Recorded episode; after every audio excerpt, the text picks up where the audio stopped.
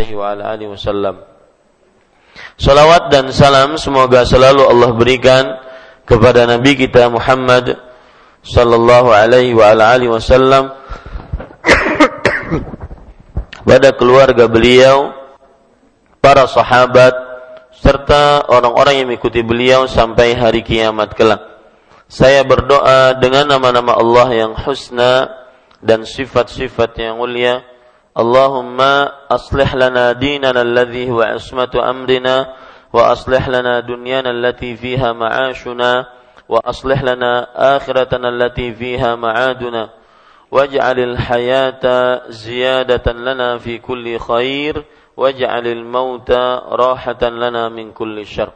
Wahai Allah, perbaikilah urusan agama kami yang merupakan benteng diri kami dan perbaikilah urusan dunia kami yang di dalamnya tempat tinggal kami. Dan perbaikilah urusan akhirat kami yang di dalamnya tempat kembali kami. Dan jadikanlah kehidupan sebagai tambahan bagi kami dalam setiap amal kebaikan. Dan jadikanlah kematian sebagai peristirahatan bagi kami dari setiap keburukan. Allahumma Amin. Bapak, Ibu, saudara-saudari yang dimuliakan oleh Allah, pada pertemuan sebelumnya kita sudah membahas bahwa Rasulullah Shallallahu Alaihi Wasallam ketika beliau sampai eh, afan, ketika beliau mendapatkan wahyu maka beliau pulang ke rumah kemudian beliau merasa sangat takut Kemudian Khadijah radhiyallahu anha menenangkan beliau. Lalu setelah itu Khadijah pun membawa beliau kepada siapa namanya? Waraqah bin Naufal. Waraqah bin Naufal adalah paman dari Khadijah yang mana beliau ini masih benar-benar beriman hanya kepada Allah Subhanahu wa taala akan tetapi di atas ajarannya Nabi Isa. Dan kita sudah bicarakan bahwa Waraqah bin Naufal membenarkan itu adalah namus malaikat yang mendatangi Nabi Musa.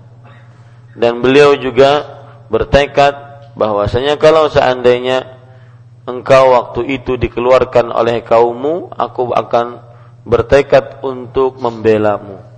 Di sini terjadi perbedaan pendapat di antara para ulama apakah beliau termasuk para sahabat ataukah beliau orang yang beriman di syariatnya Nabi Isa alaihi salam. Yang jelas selesai Bapak Ibu saudara-saudari yang dimuliakan oleh Allah tentang cerita Nabi Muhammad sallallahu alaihi wasallam dengan Waraqah bin Naufal. Sekarang yang kita bicarakan adalah ternyata setelah Nabi Muhammad sallallahu alaihi Nabi Muhammad sallallahu alaihi wasallam mendapatkan wahyu pertama dari Jibril alaihissalam yaitu berupa surat Al-Alaq ayat dari 1 sampai 5 maka terputus wahyu ada tenggang waktu antara wahyu yang pertama dengan wahyu yang kedua. Tenggang waktunya disebutkan oleh Abdullah bin Abbas radhiyallahu anhuma sebagaimana yang dinukilkan oleh Al-Hafidh Ibnu Hajar Al-Asqalani tenggang waktunya kanat ayyaman. Annaha kanat ayyaman. Bahwasanya itu beberapa hari. Ya itu beberapa hari.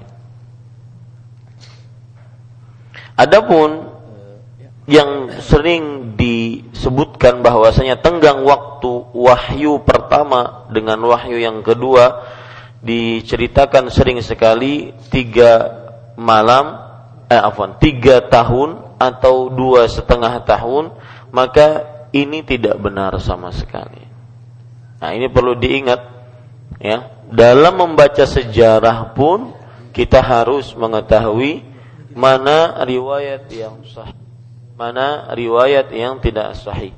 Jika kita tidak menggandengkan sebuah kejadian ke Rasulullah Sallallahu Alaihi Wasallam tidak sesuai dengan keadaan sebenarnya. Jadi itu hanya beberapa hari saja, sebagaimana yang dikatakan oleh Abdullah bin Abbas yang dinukilkan oleh Al-Hafidh Ibnu Hajar dalam kitab beliau Fathul Bari dan juga Ibnu Sa'ad yang tidak benar adalah tiga, tiga tahun atau dua setengah tahun. Taib, Bapak Ibu saudara-saudari yang dimuliakan oleh Allah, coba kita baca apa yang disebutkan oleh Imam Bukhari di dalam kitab Sahih Bukharinya di dalam kitab Babu Awwalu ma budi'a bihi Rasulullah sallallahu alaihi wasallam minar ru'ya minal wahyi ar-ru'ya salihah. Artinya bab hal pertama yang dimulai kepada Rasul sallallahu alaihi wasallam dari wahyu adalah ar-ru'ya salihah. Mimpi yang baik. Ini wahyu yang pertama yang diberikan kepada Rasul Shallallahu Alaihi Wasallam. Nah, kita baca apa yang disebutkan oleh Imam Bukhari dalam kitab sahihnya. Wa fatratul wahyi wa fataral wahyu fatratan hatta hazinan Nabi sallallahu alaihi wasallam fima balagana huznan ada minhu miraran kay yataradda min ru'usi syawahiqil jibal. Artinya, Kemudian wahyu ada tenggangnya, tidak datang lagi. Ya. Maka Nabi Muhammad sallallahu alaihi wasallam sedih. Sampai kepada kita beritanya beliau sedih dengan benar-benar sedih.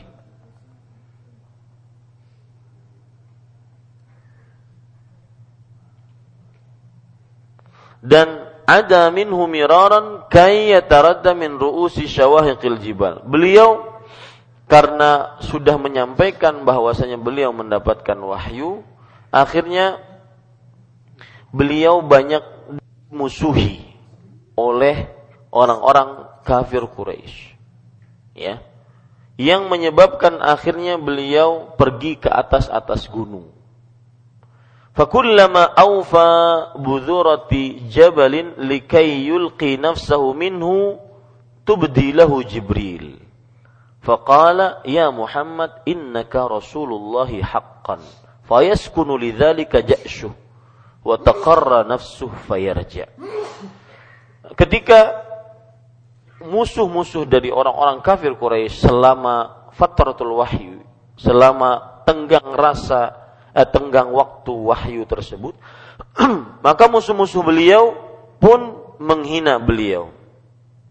Ya, musuh-musuh beliau pun mencela beliau, maka beliau pun pergi ke bukit-bukit tinggi ataupun gunung-gunung yang tinggi. Setiap kali sampai ke puncak gunung, beliau ingin bunuh diri. Saking tidak tenangnya hati. Kok wahyu nggak datang-datang lagi? Ini menunjukkan para ikhwan yang dirahmati oleh Allah, terkadang ketenangan hati melebihi segalanya. Ini pelajaran menarik pagi ini. Kenapa wahyu terputus Nabi Muhammad sallallahu alaihi wasallam ingin melemparkan dirinya dari atas gunung. Ya. Maka Bapak Ibu saudara-saudari yang dimuliakan oleh Allah menunjukkan bahwasanya ketenangan hati itu adalah salah satu nikmat yang Allah Subhanahu wa taala berikan kepada manusia. Kadang semua berkecukupan. Harta ada, mobil, motor ada, makanan, minuman tersedia, istri ada, anak-anak ada, rumah ada, semuanya berkecukupan. Tetapi hati tidak tenang maka seakan-akan yang ada-ada tadi menjadi tidak ada. Menunjukkan ketenangan hati adalah memang puncak dari kenikmatan yang ada di. Makanya semua kadang-kadang nikmat Rasul sallallahu alaihi wasallam kaitkan dengan hati. Nabi Muhammad sallallahu alaihi wasallam bersabda, "Irdha bima qasamallah takun aghnan nas." Puaslah, puas itu adalah permasalahan hati. Puaslah dengan apa yang Allah berikan. permasalahan hati itu. Maka jika orang sudah puas dengan apa yang Allah berikan, niscaya kamu akan menjadi manusia yang paling kaya. Jadi ketenangan hati bisa melebihkan melebihi nikmat harta, nikmat makan, minum dan yang semisalnya. Maka hati yang tenang akan membuat seseorang senantiasa menjadi salah satu nikmat terbesar bagi dirinya. Pertanyaannya, bagaimana cara menenangkan hati? Allah Subhanahu wa taala berfirman, "Alladzina amanu wa tatma'innu qulubuhum bidzikrillah." Orang-orang yang beriman dan hati-hati mereka tenang berzikir kepada Allah. Ala bidzikrillah tatma'innul qulub. Ingatlah dengan berzikir kepada Allah hati-hati akan tenang. Sebagian orang kadang-kadang ingin mencari ketenangan hati, dia pergi ke ujung dunia.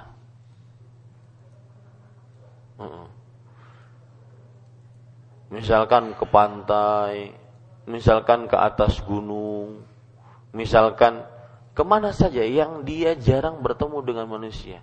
Dia anggap itu bisa menenangkan hatinya misalkan ke desa, dia anggap bisa menenangkan hatinya. Padahal Al-Quran memberikan tips, tips Qurani untuk menenangkan hati. Berzikir kepada Allah. Dari mulai membaca Al-Quran, kemudian berzikir, menyebut nama Allah Subhanahu wa taala sebagaimana yang disyariatkan oleh Rasul sallallahu alaihi wasallam. Timbul pertanyaan, Kenapa di dalam ayat Al-Quran ini berzikir kepada Allah menenangkan hati? Mungkin permasalahan banyak. Dan manusia menghadapi permasalahan berbeda-beda. Ada permasalahan pada dirinya, ada permasalahan pada anak istrinya, ada permasalahan pada hartanya, ada permasalahan pada sisi penyakitnya, ada permasalahan pada sisi hubungannya dengan keluarga dan misalnya semacam-macam. Maka Bapak Ibu saudara-saudari yang dimuliakan oleh Allah, kenapa seorang ketika tidak tenang hati diperintahkan untuk berzikir dan pasti tenang, bukan ketenangan yang semu. Sementara kemudian setelah itu setelah beberapa hari datang lagi. Orang kadang kabur dari medan kesulitan. Kenapa kamu ke sini? Menenangkan hati. Padahal hati itu bisa tenang tanpa harus dia ke mana-mana. Dia hanya butuh memperbaiki hubungan dia dengan Allah. Ya. Ada perkataan yang disebutkan oleh Imam Ibnu Qayyim rahimahullah subhanahu wa ta'ala rahimahullah taala bahwasanya man aslaha bainahu wa bainallah aslaha bainahu wa bainan nas. Barang siapa yang memperbaiki hubungan dia dengan Allah, Allah akan memperbaiki hubungan dia dengan manusia. Ini ketenangan hati. Perbaiki hubungan Anda dengan Allah, Anda akan mendapatkan ketenangan hati. Perkataan yang lain yang beliau katakan, man aslaha ala niyatahu aslahallahu sariratahu. Barang siapa yang memperbaiki keadaan zahirnya, ya afan. Man aslaha sariratahu aslahallahu ala niyatahu. Barang siapa yang memperbaiki keadaan rahasianya tatkala sendirian di dalam rumah, maka Allah Subhanahu wa taala akan perbaiki dia tatkala dia di tengah orang banyak. Intinya ada pada perbaikan hati dengan Allah. Maka dia akan menjadi tenang. Tidak perlu mengeluarkan kocek begitu banyak untuk pergi ke ujung dunia, melihat pantai, melihat laut, melihat eh, ataupun ke tempat hotel yang paling tinggi. Nggak perlu karena ketenangan hati ada didapat dengan berzikir kepada Allah. Pertanyaan.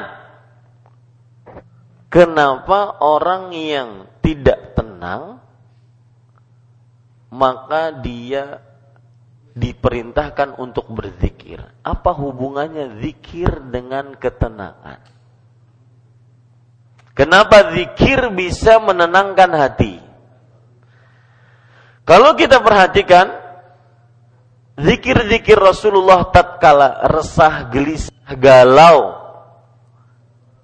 tidak nyaman hati, tidak tenang adalah dengan berzikir. Coba perhatikan hadis riwayat Imam Abu Dawud da'awatul makrub an taqul Allahu Allahu Rabbi la usyriku bihi syai'an.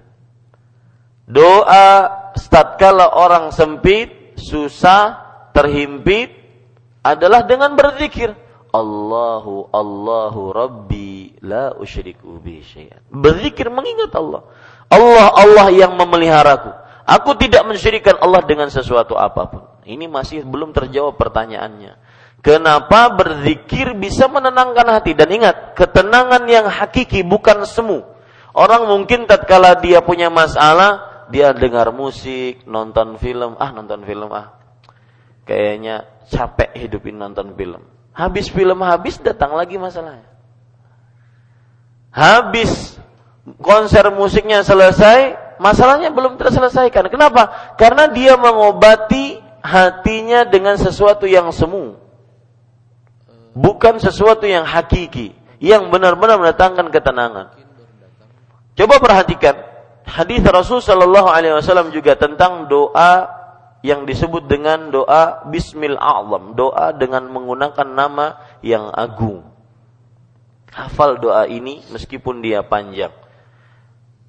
Agar benar-benar hati kita tenang dan di dalamnya terdapat zikir. Masih belum terjawab nanti kenapa zikir bisa menenangkan hati. Coba perhatikan. Tapi sebenarnya di dalam doa ini tersirat jawaban kenapa berzikir bisa menenangkan hati. Meskipun banyak hutang. Hutang terlilit-lilit. Sampai malas ke pengajian gara-gara hutang. Kenapa pian kada hadir lagi? Supan aku lawan sidin Padahal sidinnya aja kan kada kada turun pengajian. Sidinnya nang menagih kada tenang juga. Padahal tidak ada sesuatu yang bisa menenangkan hati. Coba perhatikan doanya. Allahumma inni abduk. Wahai Allah, aku adalah budakmu. Wabnu abdik dan anak laki-laki dari budakmu yang laki-laki. Wabnu amatik dan anak laki-laki dari budakmu yang perempuan yaitu bapak ibu. Nasiyati biyadik. Nasibku di tanganmu. Adlun fiya qada'uk. Takdirmu adil untukku. Madin fiya hukmuk keputusanmu tetap bagiku. As'aluka bikulli ismin huwa lak.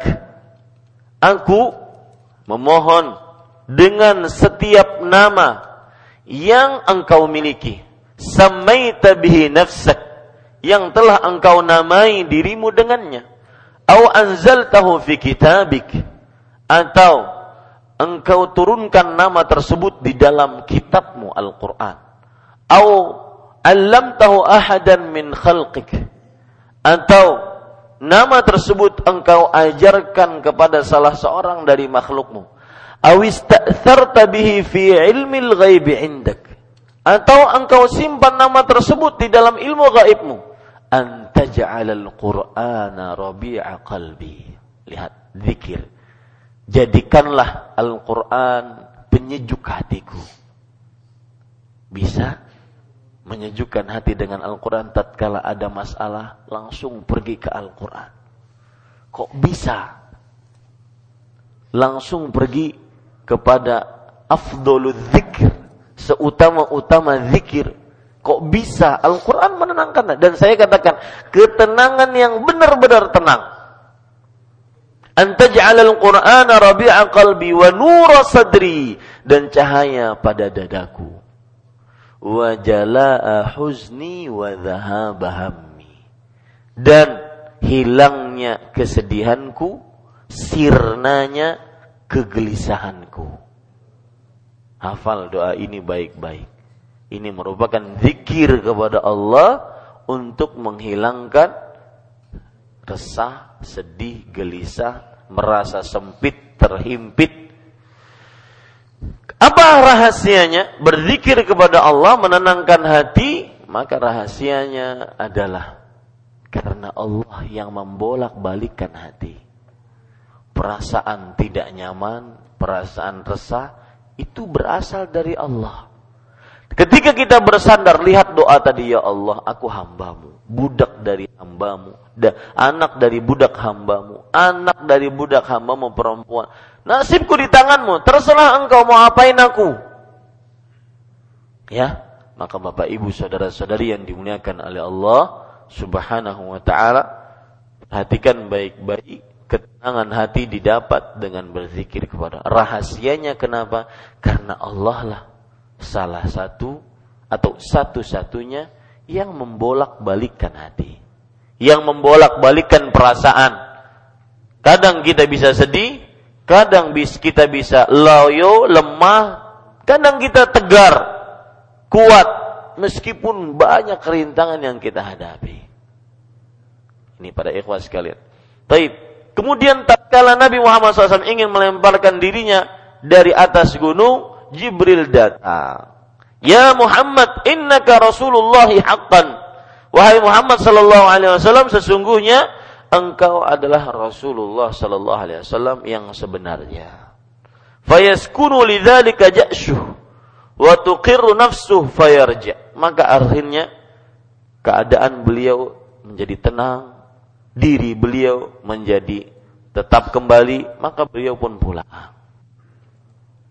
Fa'idha talat alaihi fatratul wahyu gada limithli dhalik.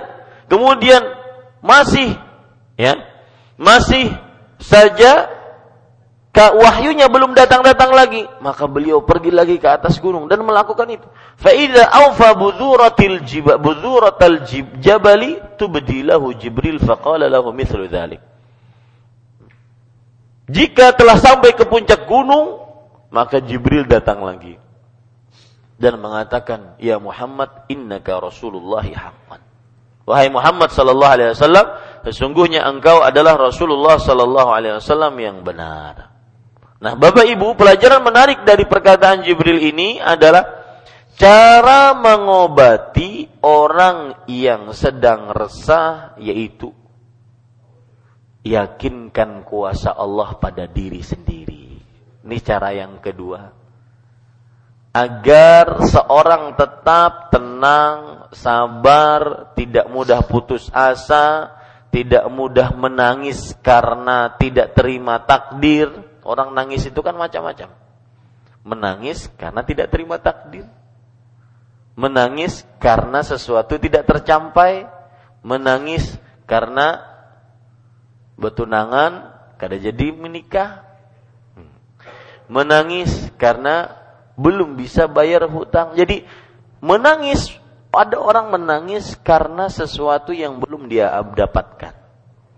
Maka cara untuk menghilangkan rasa resah, gelisah, sedih, salah satunya adalah yakini baik-baik kuasa Allah sebagaimana Jibril alaihi salam menenangkan Rasulullah sallallahu alaihi wasallam dengan cara ya Muhammad innaka Rasulullah haqqan wahai Muhammad sallallahu alaihi wasallam sesungguhnya engkau adalah Rasulullah sallallahu alaihi wasallam yang sebenarnya ya yang sebenarnya. Kemudian kita lanjutkan kejadian apa yang terjadi di zaman Rasulullah setelah beberapa hari, ingat yang benar adalah beberapa hari. Eh, sebelum saya eh, lanjut kepada cerita selanjutnya, saya ingin mengingatkan poin kedua tadi. Bagaimana kok bisa menenangkan hati dengan meyakini kuasa Allah? Ini yang disebut dengan husnudzon. Orang akan mudah berbaik sangka kepada Allah kalau dia berhusnudzon. Dan seorang Allah akan memperbuat terhadap diri seorang hamba selama hamba sesuai dengan sangkaan hamba tersebut kepada Allah. Ya, sesuai dengan sangkaan hamba tersebut kepada Allah Subhanahu wa taala. Cara agar mudah berbaik sangka adalah yakini Allah Maha Kuasa. Pada saat itu hati kita akan tenang. Saya beri contoh. Misalkan kita lagi gelisah Kenapa saya dapat penyakit ini? Gelisah. Terutama nanti banyak syaitan-syaitan yang berkeliaran yang menghembuskan, membisikkan hal-hal yang buruk dalam diri kita. Akhirnya kita menganggap dan meyakini Allah Maha Kuasa. Maka pada saat itu Allah Subhanahu wa taala kita husnudzani kita berbaik sangka kepada Allah Subhanahu wa taala. Allah Maha Kuasa untuk memberikan penyakit, untuk mengangkat penyakit, untuk meninggalkan penyakit setelah disembuhkan, untuk mengembalikan penyakit, untuk memberikan penyakit kepada siapa saja. Allah Maha Kuasa. Allah pun Maha Kuasa untuk menyembuhkannya dengan sesembuhnya ataupun sebagiannya. Nah, ini membuat diri kita akhirnya tenang. Akhirnya tidak pernah gelisah, menggerutu, tidak puas dengan takdir Allah. Jadi yakinkan Allah Maha Kuasa. Ini yang akan membuat orang berhusnudzan dan selama dia berbaik sangka kepada Allah, maka selama itu Allah berba, berbuat baik kepada dia. Taib. Bapak Ibu saudara-saudari yang dimuliakan oleh Allah Subhanahu wa taala. Dan itu kadang-kadang ada di dalam perihal doa ada orang pernah bertanya kepada saya, Ustaz, lihat ya, gangguan iblis. Iblis itu di dalam hidupnya dia cuma punya pekerjaan satu, yaitu mengganggu manusia. Jadi dia ahli sekali. Mungkin ini sudah saya jelaskan. Ada orang pernah bertanya, Ustaz, saya tahu hutang itu adalah suatu yang berat. Bisa tidak menghapuskan dosa gara-gara hutang. Nasib saya terkatung-katung di akhirat nanti gara-gara hutang. Kemudian roh saya tidak diterima gara-gara hutang. Maka saya tidak ingin hidup dan mati membawa hutang. Tapi kenapa? Lihat, niatnya baik. Dihembuskan oleh iblis, syaitan. Tapi kenapa? Saya tetap berdoa kepada Allah, saya taat kepada Allah, kok nggak bisa bayar-bayar hutang? Kenapa Allah tidak mengizinkan saya untuk bayar hutang? Maka orang seperti ini niatannya baik, tapi qaulun urida bihil haq eh, qaulul haqqi urida bihil batil. Perkataan yang baik mengingin tetapi di baliknya ada kebatilan. Di baliknya ada kebatilan. Kenapa saya berdoa kepada Allah kok nggak dikabul-kabulkan agar bisa bayar hutang? Bukankah saya sudah punya niat baik? Apakah Allah? Maka saya langsung jawab ya akhi. Hati-hati dengan perkataan Anda. Anda sudah menuduh Allah tidak adil. Anda sudah menuduh Allah tidak baik. Anda sudah menuduh Allah sudah. Maka saya jawab waktu itu dengan bahkan dengan bahasa yang. Sudah cukup, jangan banyak cerita husnudzan, banyak doa. Dua itu pegang dari saya. Wassalamualaikum saya bilang. Orang-orang seperti itu harus ditegasi. Baik sangka, jangan banyak cerita. Karena semakin dia bercerita, semakin dia mengolok-olok Allah Subhanahu wa taala. Semakin dia menganggap Allah tidak adil pada dia. Maka tetap berbaik sangka kepada Wasakah Allah memberikan dia harta untuk membayar hutang dia? Kuasa. Nanti ada gangguan iblis yang ketiga. Kalau begitu Ustadz, daripada saya berdoa, berusaha, tapi enggak dikabul-kabulkan juga, saya nyari hutangan yang lain deh. Tapi riba dia, saya biar bisa bayar hutang. Sama saja. Nah ini Bapak Ibu saudara-saudari yang dimuliakan oleh Allah Subhanahu wa taala. Jadi yakinkan Allah Maha Kuasa, kita akan berhusnudzan kepada Allah. Contoh misalkan orang-orang yang tidak mengimani. Saya katakan buk, bukan tidak mengimani, kurang mengimani ayat yang berbunyi alladzina amanu Ala inna awliya Allahi la khawfun alaihim wa lahum yahzan. Ingatlah, wali-wali Allah tidak ada rasa takut dan rasa khawatir atas mereka. Alladzina amanu wa kanu yattaqun. Orang-orang yang beriman dan orang-orang yang bertakwa. Sebagian orang orang tua terutama dia mikirin anaknya. Setelah dia mati, anaknya nanti siapa yang ngurus? anaknya, siapa yang mengurus? Apakah dia sanggup untuk ini sering perkataan orang tua, sanggup nggak ya saya menyekolahkan anak ini sampai selesai? Kenapa sih harus berus, bersuudzon kepada Allah? Ya, apakah seburuk itu Allah akan menghinakan hambanya? Apakah sebejat itu Allah kepada hamba-hambanya? Ya akhi, berusaha yang baik, tetap berbaik sangka kepada Allah, maka dari sini timbullah nanti, ah asuransikanlah. Dia kurang percaya dengan ayat tadi. Alladzina am eh, ala inna awliya Allahi la khaufun alaihim wa lahum yahzanun. Ingatlah, wali-wali Allah yaitu orang-orang yang beriman dan bertakwa, tidak ada rasa takut dan tidak ada rasa sedih bagi mereka. Rasa takut untuk menghadapi kehidupan setelah kematian tidak ada. Karena sudah dijamin surga dia. Rasa sedih karena meninggalkan keluarga yang ditinggal di belakang tidak ada. Kenapa? Karena dia yakin orang yang bertakwa akan dijaga oleh Allah Subhanahu wa taala. Nah, tinggal dia menetapkan di dalam hatinya atau tidak.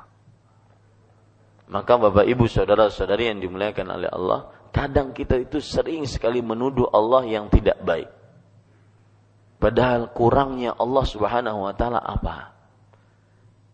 Ini yang menyebabkan kita akhirnya tidak tenang. Coba yakinkan kuasa Allah. Allah Maha Kuasa menjaga keluarga kita. Sepeninggal kita, bahkan sepeninggal keturunan kita tujuh turunan masih akan dijaga oleh Allah. Syaratnya kita beriman dan bertakwa. Ini Bapak Ibu, saudara-saudari. Taib. Kita lanjutkan. Lalu Jibril datang dengan wahyu pada kali kedua. Qala Ibnu Hajar Ibnu Hajar mengatakan an inqata al wahyu ayyaman liyadhhaba ma kana sallallahu alaihi wasallam wajadahu minar raul waliyahsula lahu tashawuf ila al-aud. Ada faidah yang disebutkan oleh Al-Hafidh Ibnu Hajar Al-Asqalani rahimahullahu taala sebelum saya menyebutkan faedah saya masih ingat anak tadi Pak yang diasuransikan tadi. Sebagian orang tua subhanallah kadang untuk anak-anaknya dia sediakan semuanya. Nah, itu rumah anak. Anaknya masih umur lima tahun, itu rumah gak senikam naklah. Ya. Anak keluar sikong lagi, itu rumah gak senikam naklah kesanekam nakla. Ya, dia pikirkan anaknya sebegitu matang. Ya, pokoknya untuk urusan anak memang membuat tiga sifat orang tua. Majbanah, majhalah, mahzanah. Pengecut, hilang akal, sering sedih gara-gara anak. Tiga ini. Pengecut, hilang akal, sering sedih. Ya. Ini Bapak Ibu saudara-saudari. Padahal untuk istrinya yang mengeluarkan anaknya tidak dia sediakan seperti itu. Ya, tidak dia sediakan. Tidak begitu dia takuti, tapi untuk anaknya dia sangat takuti. Nah, Bapak Ibu saudara-saudari, sebenarnya ada yang lebih penting untuk Anda tinggalkan untuk anak-anak Anda. Ada sebuah cerita menarik Muqatil bin Sulaiman seorang alim besar di zaman Al-Mansur. Al-Mansur seorang khalifah di zaman Abbasiyah.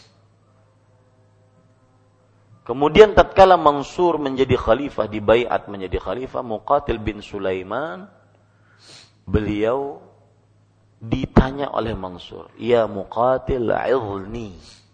Wahai muqatil sang alim, nasihati aku. Sebagai seorang khalifah minta nasihat kepada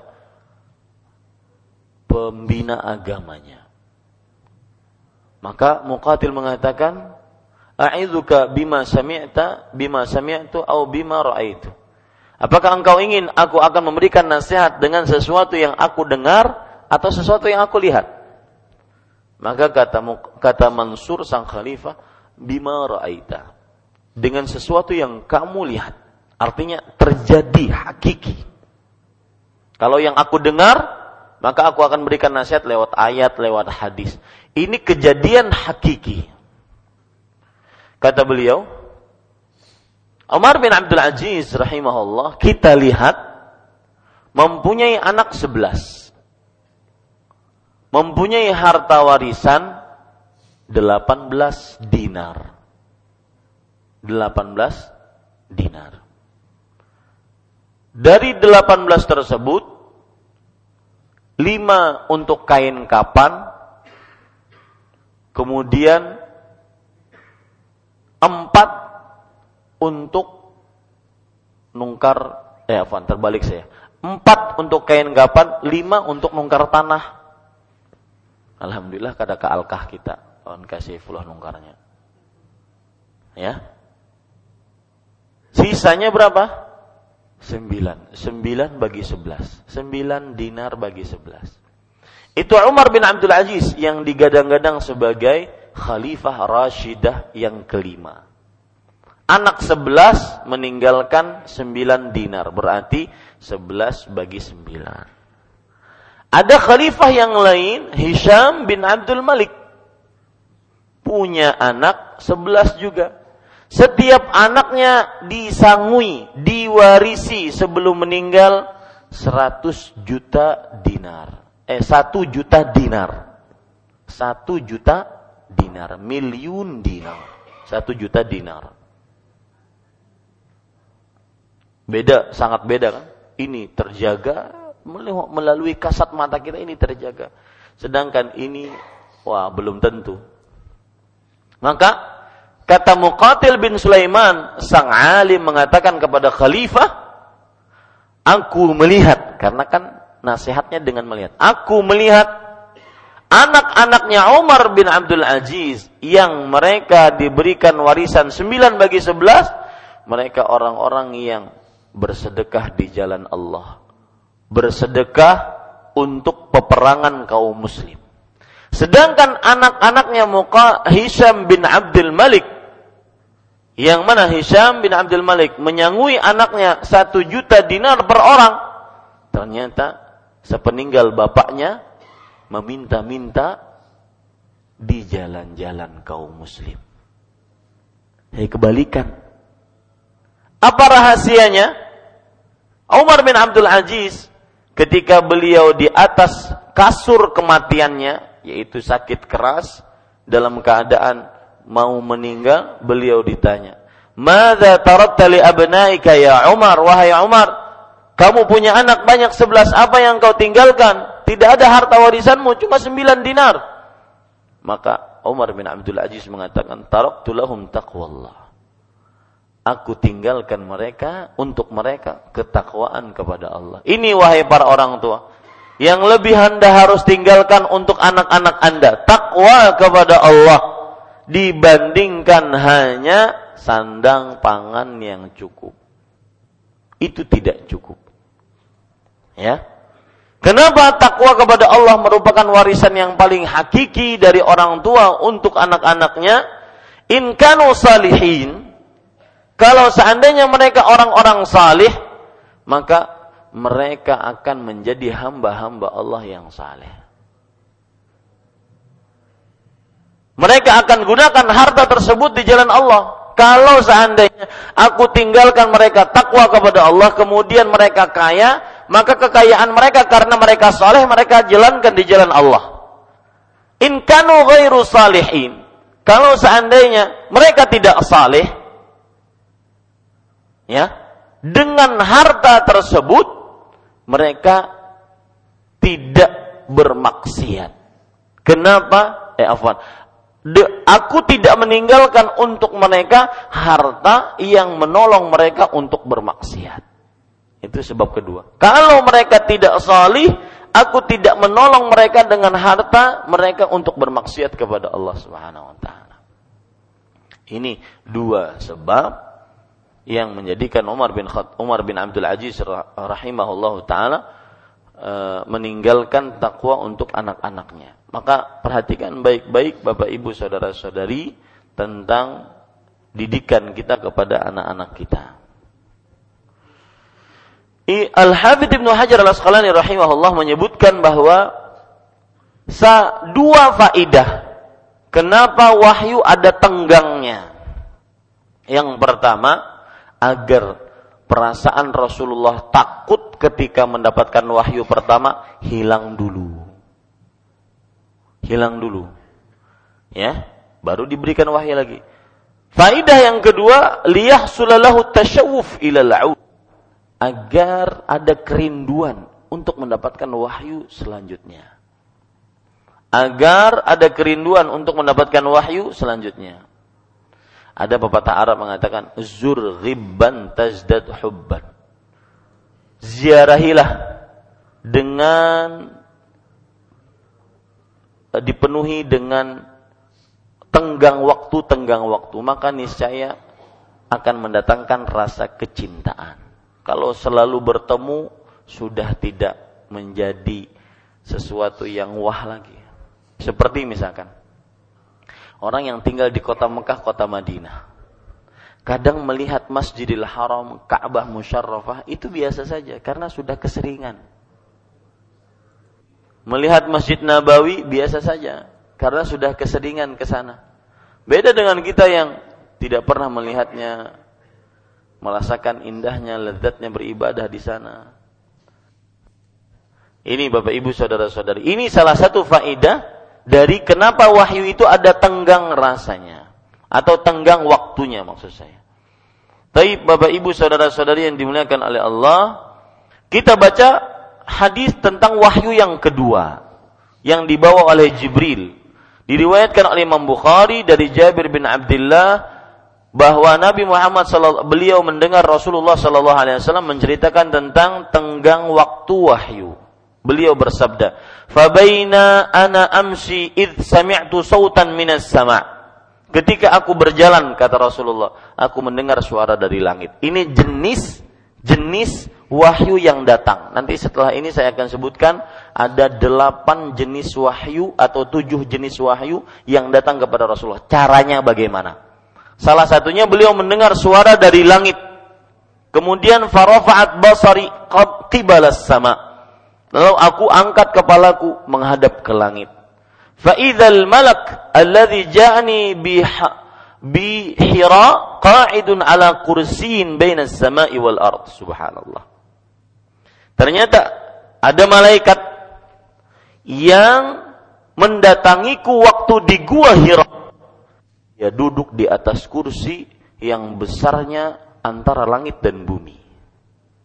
Jibril alaihissalam. Fajathaitu minhu hatta hawaitu ilal ard. Maka aku pun uh, apa namanya? Lututku merasa lemah, kemudian tersungkur, aku jatuh ke bumi. Faji'tu ahli, fakultu zammiluni zammiluni, fazammaluni. Maka aku pun dengan tergopoh-gopoh datang mendatangi keluargaku Khadijah radhiyallahu anha di sini Rasul Shallallahu Alaihi Wasallam menyebutkan ahli adalah istri, keluarga. Ini bentuk pengagungan, pemuliaan, penghormatan terhadap istri dan juga menjaga kehormatan istri. Keluar istri disebut keluarga. Maka aku mendatangi keluargaku, maksudnya istriku. Maka aku mengatakan, selimuti aku, selimuti aku. Maka mereka pun menyelimuti aku. Fa anzalallahu taala ya ayyuhal muddathir kum fa anzir wa rabbaka fakabbir wa thiyabaka fatahhir war rujza fahjur. Thumma hamal wahyu wa tatataba kemudian datanglah wahyu setelah itu turun menurun ya terus-terusan datang wahyu Jadi wahyu yang kedua yang datang kepada Rasul sallallahu alaihi wasallam adalah surat Al-Muddatsir ya ayyuhal muddatsir kum fa'anzir wa rabbaka fakabbir wa thiyabaka fahjur. Dari surat Al-Muddatsir ayat 1 sampai 5. Saya sekarang akan menjelaskan tentang berbagai macam wahyu yang cara wahyu datang kepada Rasulullah. Pertama, jadi tulis cara-cara wahyu datang kepada Rasulullah sallallahu alaihi wasallam. Yang pertama, yaitu ar-ru'yas sadiqah, mimpi yang baik. Mimpi yang baik.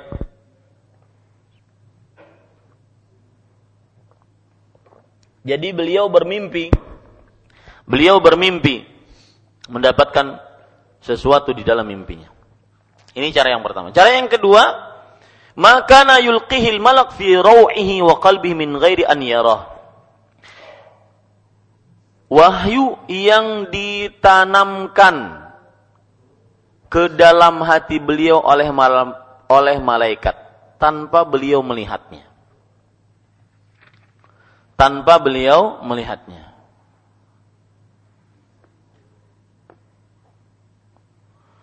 Dalil yang menunjukkan akan hal ini ada hadis riwayat Imam Muslim. Ini hadis bagus ya. Lihat perhatikan hadis ini. Dalil yang menunjukkan hal kedua ini, eh, hal kedua apa? Wahyu yang ditanamkan ke dalam hati Nabi Muhammad SAW tanpa Nabi Muhammad SAW melihat malaikatnya. Ada saja ada wahyu dalam hatinya. Ini hadisnya, lihat. Inna ruhal qudsi nafatha fi rawi. Sesungguhnya ruhul kudus, yaitu siapa? Jibril alaihissalam. Meniupkan di dalam diriku, di dalam hatiku Ya. Dan beliau tidak melihatnya. Ya, ini cara yang kedua. Saya lanjutkan hadisnya apa yang diwahyukan? Annahu lan tamuta nafsun hatta tastakmila rizqaha. Ini yang kita bicarakan tadi, Pak. Pendidikan anak. Sesungguhnya bahwa tidak akan pernah mati seseorang sampai dia menyempurnakan rezekinya. Jangan takut, Pak. Yang bukan rezekinya pasti tidak akan pernah didapat yang rezekinya pasti akan didapat dan tidak akan mengambil kecuali dia. Ini kan orang setelah ini santai, tenang dia. Berusaha semaksimal mungkin, kerahkan doa yang memang takdirnya dapat, yang tidak selesai. Ma akhta'aka lam yakun liyusibak wa ma asabaka lam yakun liyukhti'ak. Apa yang kamu meleset darimu karena memang belum takdirmu, maka tidak akan pernah terkena. Apa yang belum pernah eh, yang terkena padamu karena memang itu ditakdirkan untukmu, maka pasti tidak akan pernah meleset. Lihat perkataan Al Hasan Al Basri. Beliau mengatakan, "Lamma alimtu anna rizqi qad katabahu Allahu li, fatma'anna qalbi." Ketika aku mengetahui bahwa rezekiku telah dituliskan Allah untukku. Hatiku tenang. Kenapa? Li'annahu lan ya'khudhahu ghairi. Karena tidak ada yang mengambil rezekiku kecuali aku. Selainku tidak akan mungkin. Berarti yang tidak sampai kepadaku bukan bukan rezekiku, selesai. Ya. Apa susahnya?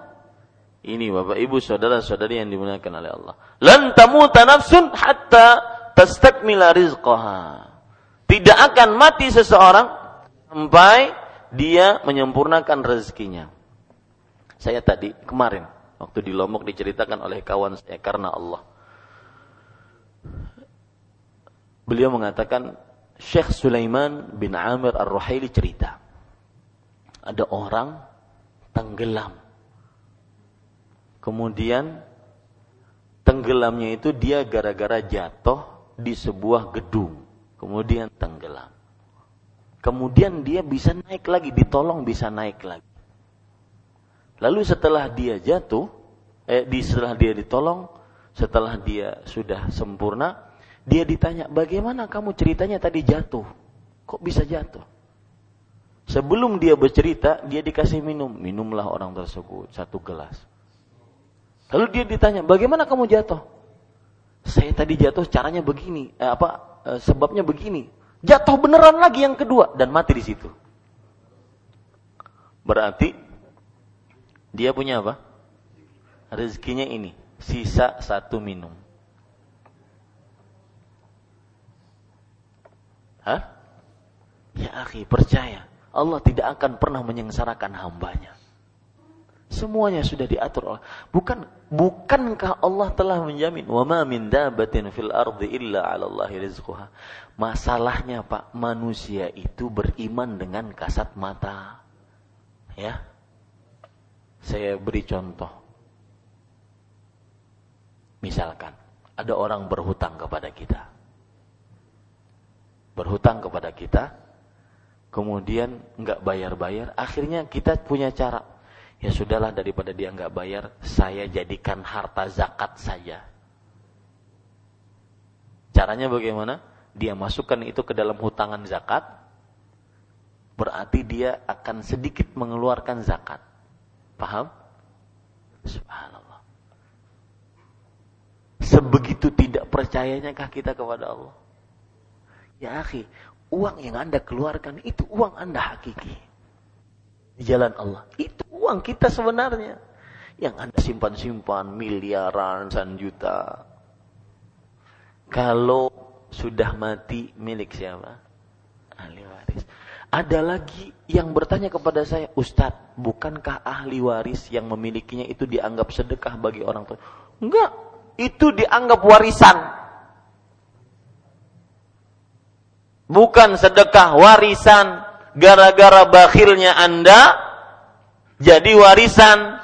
Dan itu maksud firman Allah dalam surat Al-Hadid ayat 7 wa ja'alakum wa atakum uh, aminu billahi wa, rasul, wa rasulih. Wa anfiqu mimma ja'alakum mustakhlafina fi berimanlah kepada Allah dan rasulnya. Dan sedekahkan dari apa-apa yang Allah jadikan kalian di dalamnya sebagai pewaris. Mewarisi dari sebelumnya, kalau tidak digunakan di jalan Allah, kalian wariskan kepada setelahnya. Warisan itu. Ya. Ini Bapak Ibu Saudara. Jadi kalau memang rezeki kita tidak akan ke mana. Dan bagi orang yang sudah biasa di dalam kesempitan dia malah bersedekah, dia akan merasakan indahnya firman Allah Subhanahu wa taala. Pak, ada sesuatu yang menarik. Kita tahu surga itu indah. Surga di akhirat indah. Ada bidadari, bahkan orang kadang-kadang cuma tertegun surga sama dengan bidadari, itu saja Padahal masih banyak nikmat-nikmat yang lain di dalam surga. Ternyata ada yang lebih luar biasa dibandingkan atau ada juga di dalam dunia surga. surga. Perhatikan perkataan Syekhul Islam Taimiyah, "Inna fil jannat fid dunya jannatan man lam yadkhulha lam yadkhul jannatal akhirah. Sesungguhnya di dalam surga eh, di dalam dunia terdapat surga. Yang belum pernah masuk ke dalam surga dunia maka tidak akan pernah dia masuk ke dalam surga akhirat. Apa itu? Perhatikan. Surga dunia adalah lezatnya beribadah terutama Pak tatkala kita sempit kita tetap beribadah. Susah tetap beribadah. Coba perhatikan. Ada orang kadang kakinya tidak bisa berdiri untuk sholat. Saya pernah melihat seseorang di beberapa daerah imam masjid kakinya tidak wajar. Tapi dia ingin sholat berdiri. Ini pak, lebih lezat dibandingkan mendapatkan nikmat yang luar biasa. Beribadah tatkala sempit. beribadah tatkala kita merasakan rasa sakit. Sakit gigi, sakit kepala, kita tetap berusaha sujud padahal kalau sujud itu seperti ada batu yang menimpa kepala kita. Ini lebih luar biasa dibandingkan beribadah tatkala sehat. Bersedekah dalam keadaan sempit. Bersedekah Orang yang diluaskan rezekinya oleh Allah Subhanahu wa taala ketika bersedekah 10 ribu per hari, dia punya miliaran di tabungannya ratusan juta, wajar. Ya, wajar. Tapi ketika dia tidak tahu mau makan apa besok hari, tapi dia mampu bersedekah setiap hari. Ini yang di luar kewajaran. Ini yang di luar batas kewajaran. Bapak ibu saudara saudari yang digunakan oleh Allah. Itulah lezatnya ibadah. Kepada Allah subhanahu wa ta'ala. Contoh lezatnya ibadah yang lain. Ada di hadapan kita kesempatan untuk bermaksiat. Untuk bermaksiat. Tapi kita tinggalkan itu karena Allah. Hanya Allah penyebabnya maka itu lebih lezat dibandingkan mendapatkan apa pun. Lebih lezat dibandingkan mendapatkan nikmat apa pun yang ada di dunia. Maka perhatikan baik-baik maknai hadis ini lan tamuta hatta tastakmila rizqah. Tidak akan mati seseorang sampai dia menyempurnakan rizkinya. Fattaqullah wa ajmilu fit talab. Bertakwalah kepada Allah dan perbaguslah, carilah harta yang halal. Wahyu yang ketiga yang didapat adalah seorang malaikat menyerupakan diri menjadi manusia dan bertanya kepada Rasulullah tentang sesuatu dijawab oleh Rasul Shallallahu Alaihi Wasallam. Ini wahyu yang ketiga. Wahyu yang keempat yaitu wahyu seperti da, da, suara lonceng, gemuruh yang sangat besar. Dan ini yang paling berat kepada Rasulullah sallallahu alaihi wasallam. Kadang di musim yang paling dingin beliau keringat gara-gara mendapatkan wahyu seperti ini. Jadi suara gemuruh dari langit. Seperti salatul jaras, seperti uh, gemercingnya lonceng yang sangat keras. Yang keempat, yang kelima. Yang kelima, wahyu datang. Ma malaikat mendatangi Rasulullah dengan bentuk aslinya. Yang keenam, wahyu langsung datang dari Allah, diberikan oleh Rasul oleh Allah kepada Rasul sallallahu alaihi wasallam. Wahyu langsung dari Allah. Seperti kejadian Isra dan Mi'raj.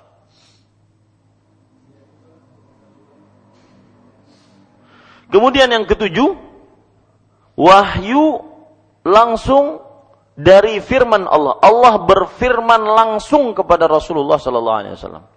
Tapi tidak ke atas langit. Kalau bedanya yang keenam dengan ketujuh, Nabi Muhammad SAW yang keenam pergi ke langit, dapat wahyu.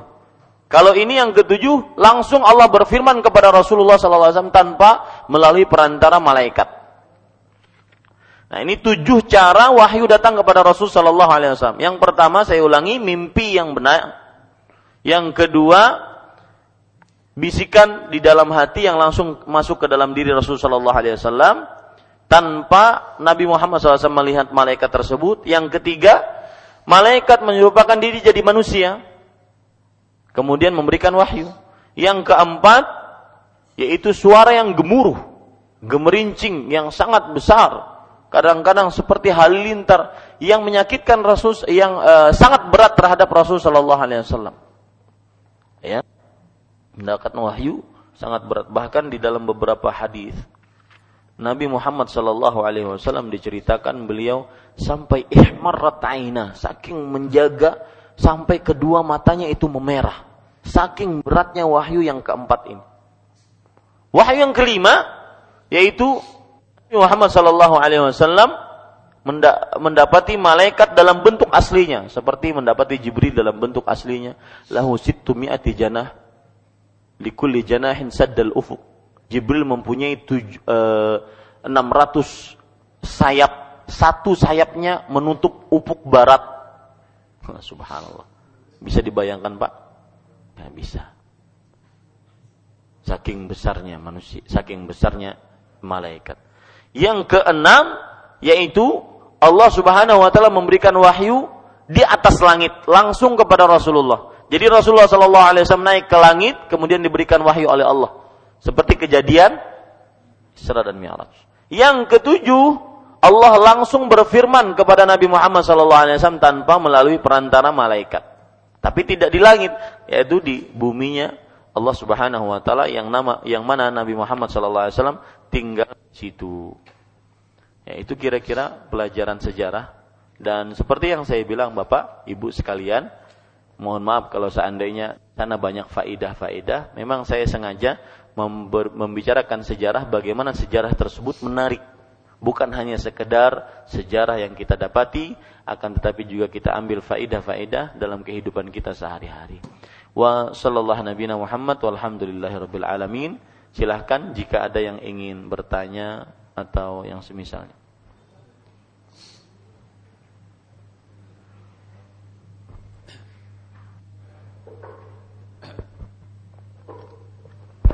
Ya, saya harapkan kepada kawan-kawan yang memegang e, media sosial yang di sana mereka bertanya, maka setiap kali jamaah yang hadir tidak bertanya, diharapkan yang di media sosial harus ditanyakan karena apa pun yang mereka sampaikan itu mereka sudah berusaha untuk mencari jawabannya. Nah, meskipun di luar tema nah. Nah, Ustaz, ini ada pertanyaan dari BBM dari Pak Sofyan di Kandangan. Ustadz tanya apakah jika kita berbuat maksiat kemudian kita berbaik sangka kepada Allah Subhanahu wa taala bahwa itu adalah musibah bagi kita untuk kita menyesal sebenar-benarnya. Tapi kemudian maksiat yang serupa terulang lagi. Kemudian kita susah menghindari maksiat tersebut. Jika godaan keburukan lebih kuat, maka sering kali maksiat itu datang. Bagaimana supaya kondisi seperti ini tetap dalam persangkaan baik terhadap Allah Subhanahu wa taala dan terhindar dari dosa yang serupa terulang kembali. Iya. Bismillah, alhamdulillah, wassalatu wassalamu ala rasulillah. Baik, pertanyaannya sangat bagus sekali. Orang yang maksiat kemudian bertobat kepada Allah dengan sebenar-benar tobat. Lalu dia berbaik sangka Allah Subhanahu wa taala mengampuni dosa-dosanya dan ini salah satu cara bertobat yang benar memang seperti itu.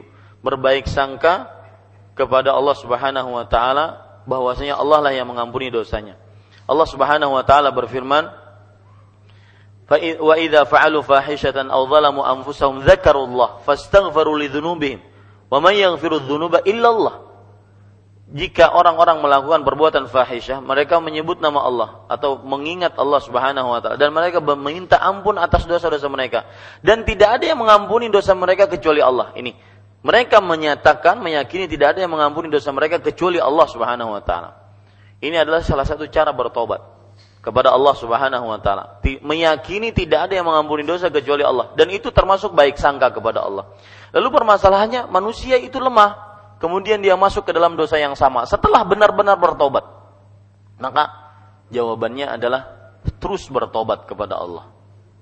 Ya, terus bertobat kepada Allah sampai dimatikan kita dalam keadaan berdosa dan bertobat dari dosa. Dan itu yang diinginkan oleh Allah. Ada hadis berbunyi, ada hadis berbunyi. Ingat, ini bukan berarti main-main dengan tobat ya. Bukan main-main dengan dosa, enggak.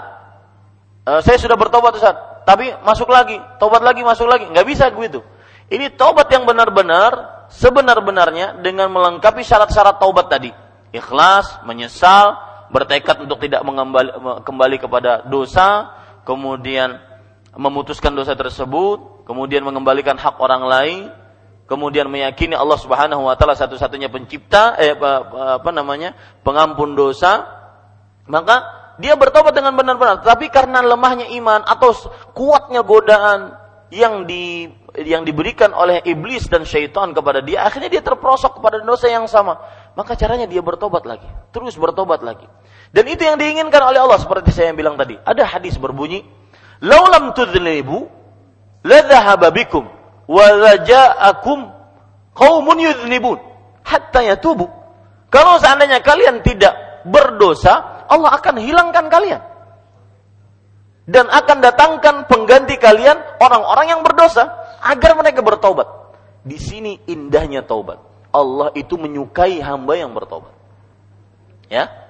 Jadi kalau seandainya manusia jadi malaikat semua, semuanya ibadah, nggak ada yang kafir.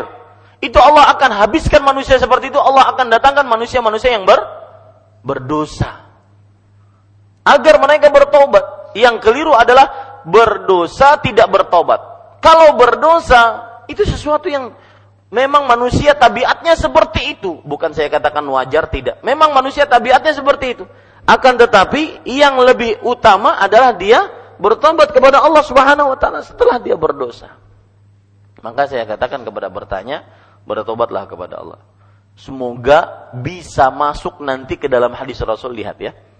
Ada orang dia hadis kalau tidak salah imma riwayat Muslim atau riwayat Tirmidzi saya agak lupa ada orang bertobat dengan dan nasuha dan dia meyakini tidak ada yang mengampuni dosanya kecuali Allah. Dia kembali lagi kepada dosa yang sama. Kembali lagi kepada dosa yang sama. Lalu dia bertobat lagi dengan taubat dan nasuha. Benar-benar bertobat, bukan main-main taubatnya. Lalu dia kembali lagi kepada dosa yang sama. Sampai di akhirnya Allah mengatakan, "I'mal faqad ghafartulak." Perbuat sesukamu, aku telah ampuni dosa-dosamu. Ya. Ini bukan berarti kita meremehkan dosa dan bermain-main dengan taubat kita tidak. Tetapi begitulah luasnya rahmat Allah Subhanahu wa taala. Maka saya katakan kepada Bapak yang bertanya dari kandangan tersebut, bertobatlah dengan sebenar-benar taubat. Allah akan mengampuni dosa-dosa kita. Nah. Silakan. Assalamualaikum warahmatullahi wabarakatuh. Waalaikumsalam. Eh, barakallahu fiik Ustaz. Mohon maaf sebelumnya kalau pertanyaan ini salah. Ini pemahaman saya melihat daripada Ustaz tadi jelaskan uh, Rasulullah Muhammad SAW setelah mendapatkan wahyu ada waktu tenggang vakum dan beliau kelihatannya menurut bahasa saya frustasi dan putus asa. Apakah kita dibenarkan hal berputus asa dalam hal itu? Tidak kita katakan kepada Rasulullah SAW putus asa, cuma agak gelisah karena tidak pantas seorang Rasulullah SAW frustasi atau atau putus asa. Karena putus asa bukan sifat seorang beriman. Rasulullah Allah Subhanahu wa taala berfirman, la tayasu min rauhillah fa innahu la yasu min rauhillah ilal qaumul kafirun. Janganlah kalian berputus asa dari rahmat Allah. Sesungguhnya tidak ada yang berputus asa dari rahmat Allah kecuali orang-orang kafir. Akan tetapi gelisah. Wajar kegelisahan menimpa seseorang setelah mendapatkan misalkan ya pian hendak menikah lagi. Jar bebiniannya hadangi insya Allah ada pertanda baik. Ya? Sebulan, dua bulan, tiga bulan tidak ada kejelasan. Bingung kok? Berjualan kada akhirnya eh, apa namanya tidak ikut pengajian dan semacamnya. Eh seperti itu. Bagaimana ini wahyu yang didamba-dambakan. Beliau akhirnya merasa gelisah, bukan putus asa, bukan frustasi, tapi merasa gelisah. Dan wahyu adalah sesuatu yang gaib. Yang beliau tidak tahu apakah jadi kegelisahan beliau itu timbul dari apakah saya benar-benar pantas untuk mendapatkan wahyu ini. Nah, itu dia. Nah, wallahu a'lam. Nah.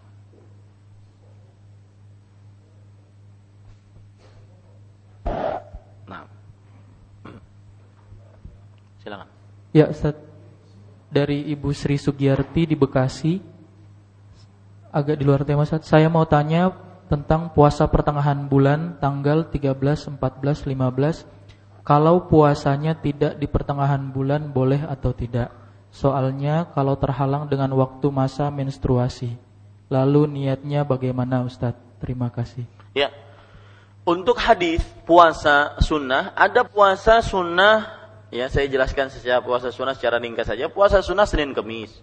Ada hadis puasa sunnah 13, 14, 15 yang disebut dengan ayyamul bid yang menghapuskan dosa satu bulan.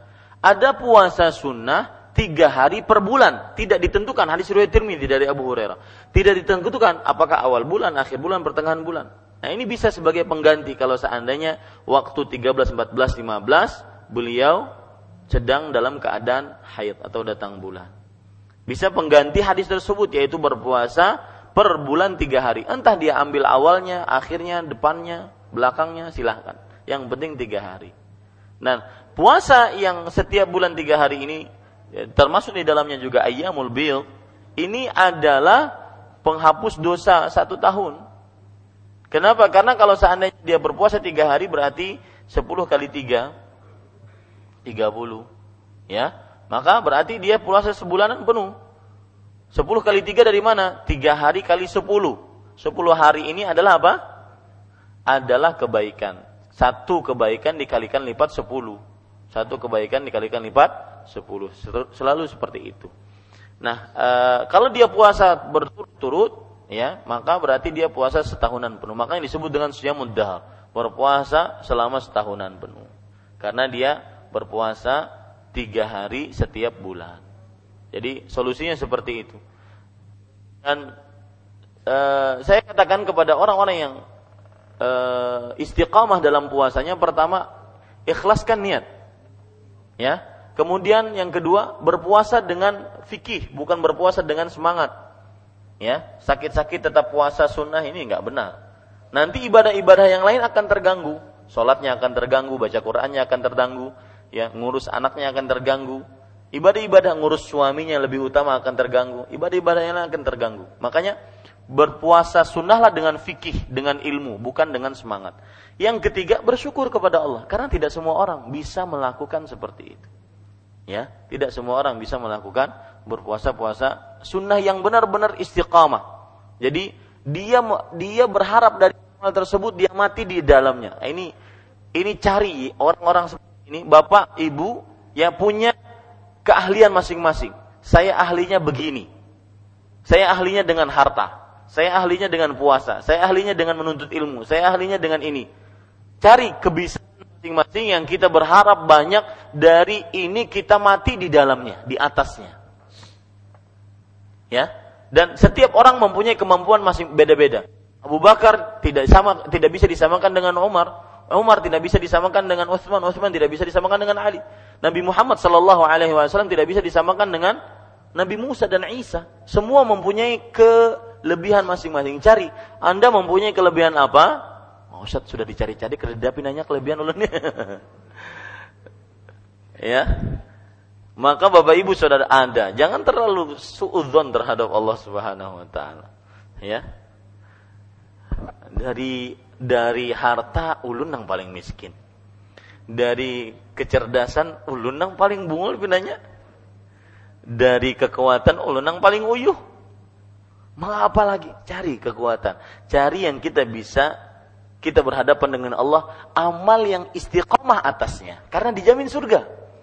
Bukankah Allah Subhanahu wa taala berfirman innal ladzina qalu rabbuna Allah tsumma istaqamu fala khaufun alaihim wa lahum yahzanun. Uh, ala uh, apa? Tatanazzalu alaihimul malaikatu alla takhafu wa la tahzanu. Sesungguhnya orang yang mengucapkan Rob kami adalah Allah kemudian dia istiqamah, maka akan turun malaikat. Akan turun malaikat ini ketika sakaratul maut, yaitu dia dalam keadaan mati dalam keadaan husnul khatimah. Maka saya uh, semangatkan untuk diri saya pribadi ataupun untuk Bapak Ibu sekalian cari yang kita bisa benar-benar istiqamah meskipun sedikit, Pak. Meskipun sedikit sampai akhir hayat, saya istiqomah seperti itu. Itu lebih luar biasa dibandingkan kita mencap sedikit-sedikit sini-sini. Ya. Istiqamah dalam yang kita bisa kita istiqamah karena kita akan mati di dalam keadaan husnul khatimah. Wallahu alam. Cukup kiranya kita cukupkan dengan kafaratul majlis. Subhanakallahumma hamdika asyhadu an la ilaha illa anta astaghfiruka wa atubu ilaik wa sallallahu nabiyana Muhammad walhamdulillahi rabbil alamin. Wassalamualaikum warahmatullahi wabarakatuh.